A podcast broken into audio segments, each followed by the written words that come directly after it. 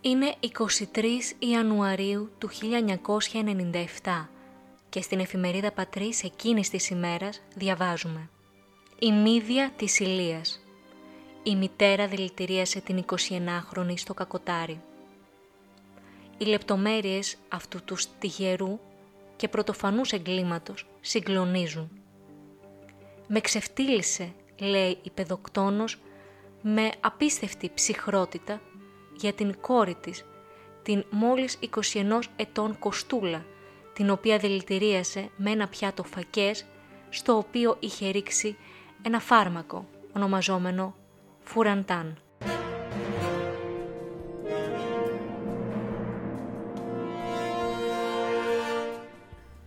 Ας πάρουμε όμως τα πράγματα από την αρχή.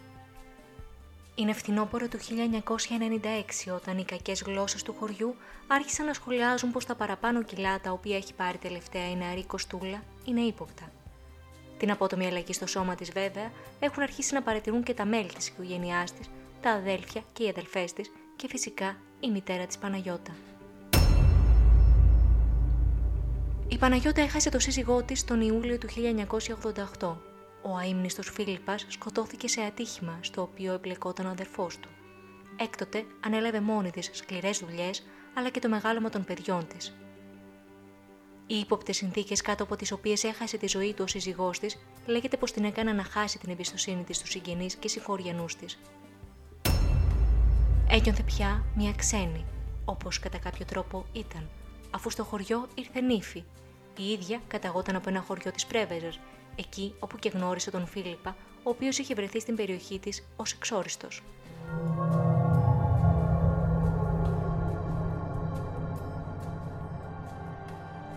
Πάμε πίσω στο 1996 όμως.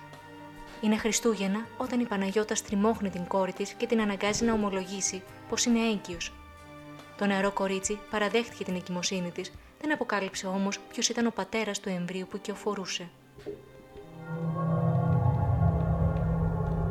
Στο χωριό η εγκυμοσύνη της ήταν πια κοινό μυστικό. Ο καιρός περνούσε και η κοστούλα φούσκωνε. Σύμφωνα με μαρτυρίες, η μητέρα της την πήγε σε ένα γιατρό ώστε να κάνει έκτρωση. Ήταν όμως αργά. Η μικρή ήταν ήδη στον 8ο μήνα της κοίησης. Μετά από αυτή την εξέλιξη, η Παναγιώτα βάζει μπροστά το σατανικό της σχέδιο.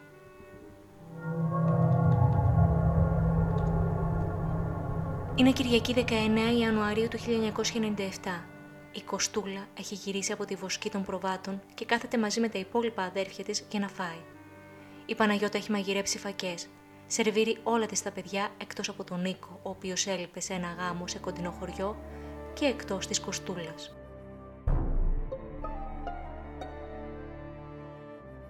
Με την πρόφαση ότι κάτι ξέχασε, η Παναγιώτα πηγαίνει στην αυλή του σπιτιού και παίρνει από το φούρνο ένα μπουκαλάκι. Μπαίνει ξανά στην κουζίνα και ρίχνει το περιεχόμενό τους στο πιάτο της κοστούλας. Το μπουκαλάκι αυτό περιείχε ένα φάρμακο με το οποίο σκότωναν αλεπούδες, ονομαζόμενο φουραντάν. Η Παναγιώτα σέρβιρε τις δηλητηριασμένες φακές στην κόρη της. Το κορίτσι λίγο αργότερα ένιωσε πόνους στο στομάχι και έτρεξε να κάνει μετό. Είπε στην οικογένειά της ότι δεν ένιωθε καλά και ότι θα πήγαινε να ξαπλώσει. Κανείς δεν ανησύχησε, καθώς όλοι σκέφτονταν πως επρόκειτο για φυσιολογικές ενοχλήσεις μιας εγγύου. Λίγο αργότερα η Παναγιώτα στέλνει την αδελφή της Κοστούλας, την 9χρονη φιλιό, να πάει για ύπνο μαζί με την Κοστούλα, η οποία γνώριζε πως ψυχοραγούσε. Πράγματι, η 9χρονη ξάπλωσε μαζί με την αδελφή της, η οποία φογκούσε και ανέβαινε βαριά.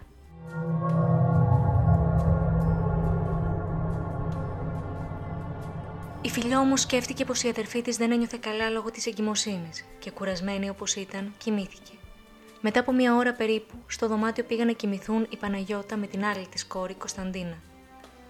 Η παιδοκτόνος κοίταξε την Κοστούλα, η οποία ήταν ήδη νεκρή και ξάπλωσε να κοιμηθεί.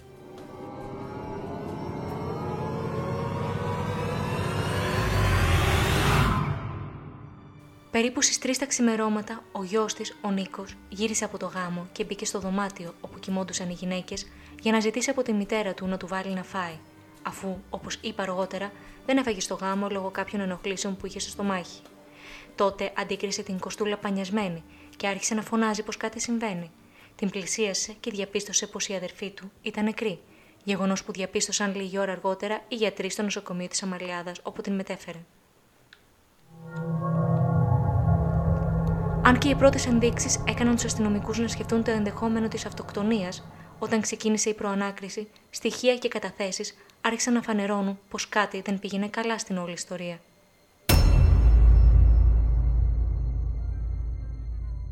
Ο μύτο της Αριάδνης που τους οδήγησε στην παιδοκτόνο άρχισε να ξετυλίγεται από το φαγητό. Στην αρχή, η μάνα ισχυρίστηκε ότι η κόρη της έφαγε μακαρόνια με σάλτσα. Στη συνέχεια όμως τα παιδιά που δεν ήξεραν τι είχε πει η μητέρα τους, είπαν την αλήθεια, ότι δηλαδή έφαγαν φακές.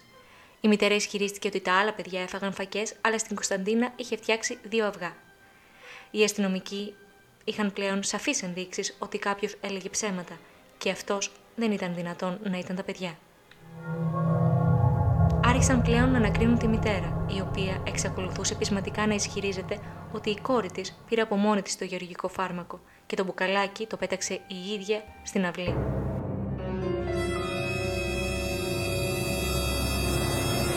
Στο σημείο αυτό, οι αστυνομικοί χρησιμοποίησαν την ιατροδικαστική εξέταση, λέγοντας στη μητέρα ότι στο στομάχι της 21χρονη βρέθηκαν φακές εμποτισμένες με γεωργικό φάρμακο. Αυτή ήταν και η χαριστική βόλη για τη 47χρονη παιδοκτόνο που έσπασε και ομολόγησε την αποτρόπαια πράξη της. Εξηγώντας τους λόγους που την οδήγησαν στο έγκλημα, η 47χρονη παιδοκτόνος είπε: Τις τελευταίες ημέρες είχα τσακωθεί με την Κοστούλα λόγω της εγκυμοσύνης της. Τη ζητούσα να μου πει με ποιον είχε πάει, αλλά δεν μου το έλεγε. Εγώ έμεινα χείρα στα 37 μου χρόνια και από τότε ανέθρεψα μόνη μου τα πέντε παιδιά μου, φροντίζοντας να τους δείξω τον καλό δρόμο, η Κοστούλα όμως με ξεφτύλισε. Έχω άλλα δύο ανήπαντρα κορίτσια και δεν θα δεχόταν κανείς να τα παντρευτεί αφού θα προέρχονταν από μια ετοιμασμένη οικογένεια. Ακόμα και η Κοστούλα, τι θα το έκανε το παιδί; Η κοινωνία του χωριού μας σχολίαζε. Έπρεπε να ξεπλύνω την τροπή. Ζητώ συγγνώμη από το Θεό και τους ανθρώπους για αυτό που έκανα. Στο αστυνομικό τμήμα Ολυμπίας, όπου εκρατεί το μέχρι να προσαχθεί στον εισαγγελέα, η Παναγιώτα έδειχνε να τα έχει χαμένα και να μην συναισθάνεται το μέγεθος της πράξης της. Τι θα κάνουμε τώρα, ρωτούσε. Και όταν της απαντούσαν ότι θα οδηγηθεί στον εισαγγελέα, ξαναρωτούσε. Στα παιδιά μου στο χωριό, πότε θα πάω; Θα αργήσουμε στον πύργο; Εγώ τι έφταξα και ταλαιπωρούμε τώρα; Η επόμενη μέρα της θλιβερής αποκάλυψης ενός τυγερού εγκλήματος βρήκε το κακοτάρι βουβό και αμήχανο. Οι λιγοστοί κάτοικοι του χωριού 50 περίπου στον αριθμό, φανερά συγκλονισμένοι από την φοβερή παιδοκτονία, δεν μπορούσαν να συνειδητοποιήσουν το κακό που συνέβη μέσα στη μικρή τους κοινωνία.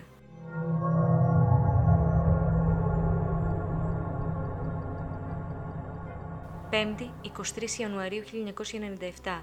Το πρωινό που ξημερώνει σε αυτό το μικρό χωριό σημαδεύεται από την παρουσία δημοσιογράφων και τηλεοπτικών συνεργείων. Οι κάτοικοι φανερά ενοχλημένοι. Τώρα το κακό έγινε. Τι θέλετε να σας πούμε εμείς, παραπονιέται κάποιος χωριανός σε ερώτηση δημοσιογράφου. Η κοινή γνώμη όμως δεν ησυχάζει. Διψά να μάθει όλη την αλήθεια και όλες τις πτυχές της σύγχρονης αυτής τραγωδίας. Όμως οι κάτοικοι διστάζουν να μιλήσουν.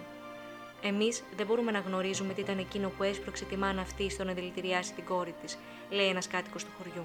Υπάρχουν όμως και οι κάτοικοι που θέλουν να μιλήσουν, που πηγαίνουν μόνοι τους και βρίσκουν τους δημοσιογράφους και αρχίζουν να αναπαράγουν διάφορες φήμες, τραβηγμένες ιστορίες, θα έλεγε κανείς, υπονοούμενα για τη σχέση της Κοστούλας με τον άνδρα τον οποίον εν τέλει την άφησε και έγκυο, για το ποιος ήταν, για το ρόλο της μητέρας της σε αυτή την ιστορία, για το πόσα γνώριζε, για το πόσα έκρυβε, για μυστικά καλά κρυμμένα.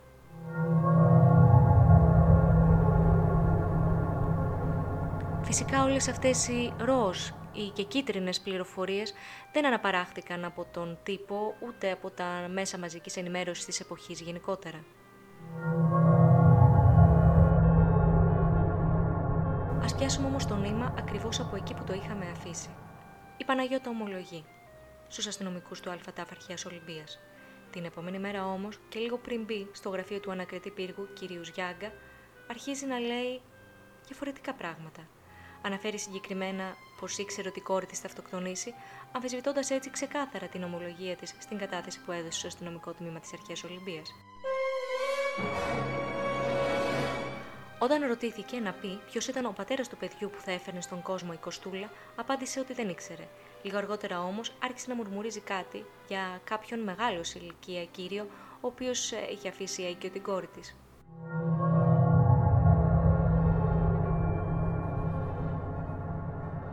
Οι δημοσιογράφοι που κάλυπταν το ρεπορτάζ αυτού του συγκλονιστικού εγκλήματος περιγράφουν την Παναγιώτα ως μια γυναίκα ψυχρή, παγωμένη. Εμείς μιλήσαμε με την δημοσιογράφο Νάντια Μανιάτη, η οποία εκ μέρους του τηλεοπτικού σταθμού της ΣΟΡΤ κάλυψε την ε, υπόθεση αυτή από την αρχή μέχρι το τέλος της και χαρακτηριστικά μας είπε.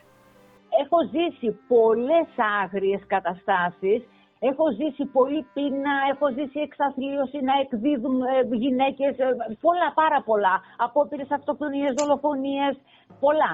Ε, πρόσωπο σαν της μάνας, ε, της 22χρονης από το Κακοτάρι, δεν έχω ξανασυναντήσει. Ήταν ανέκφραστη, ήταν ψυχρή και ήταν επιθετική. Πήγα, την είδα, ήταν με... έβλεπες μια γυναικούλα γυναικούλα του χωριού που λες πω από τι καλή γυναίκα είναι αυτή, ξέρω να φτιάξει ένα χαλβά να μας κεράσει. Έτσι. Ήταν τόσο... Δεν έχω ξαναδεί τέτοιο τέρας στη ζωή μου. Δηλαδή όποιος με ρωτάει τέρας.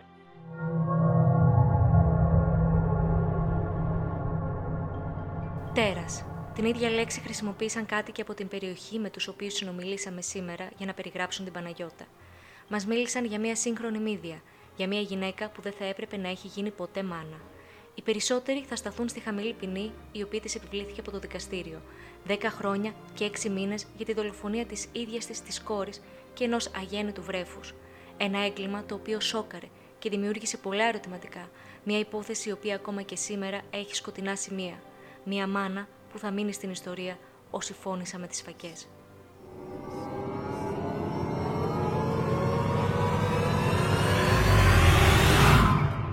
Ακούσατε το podcast Ματιές στο αρχείο με τη δημοσιογράφο Μαριάννα Μητροπούλου. Ένα podcast που με τη βοήθεια του αρχείου της εφημερίδας Πατρίς ξεσκονίζει ιστορίες που έχουν ξεχαστεί ή ακόμη και ιστορίες που δεν γνωρίζαμε μέχρι χθες. Αν θέλετε να ακούτε τα podcast μας, αρκεί να είστε συντονισμένοι στο patrisnews.com και να μας ακολουθείτε στο Spotify, Google και Apple Podcasts.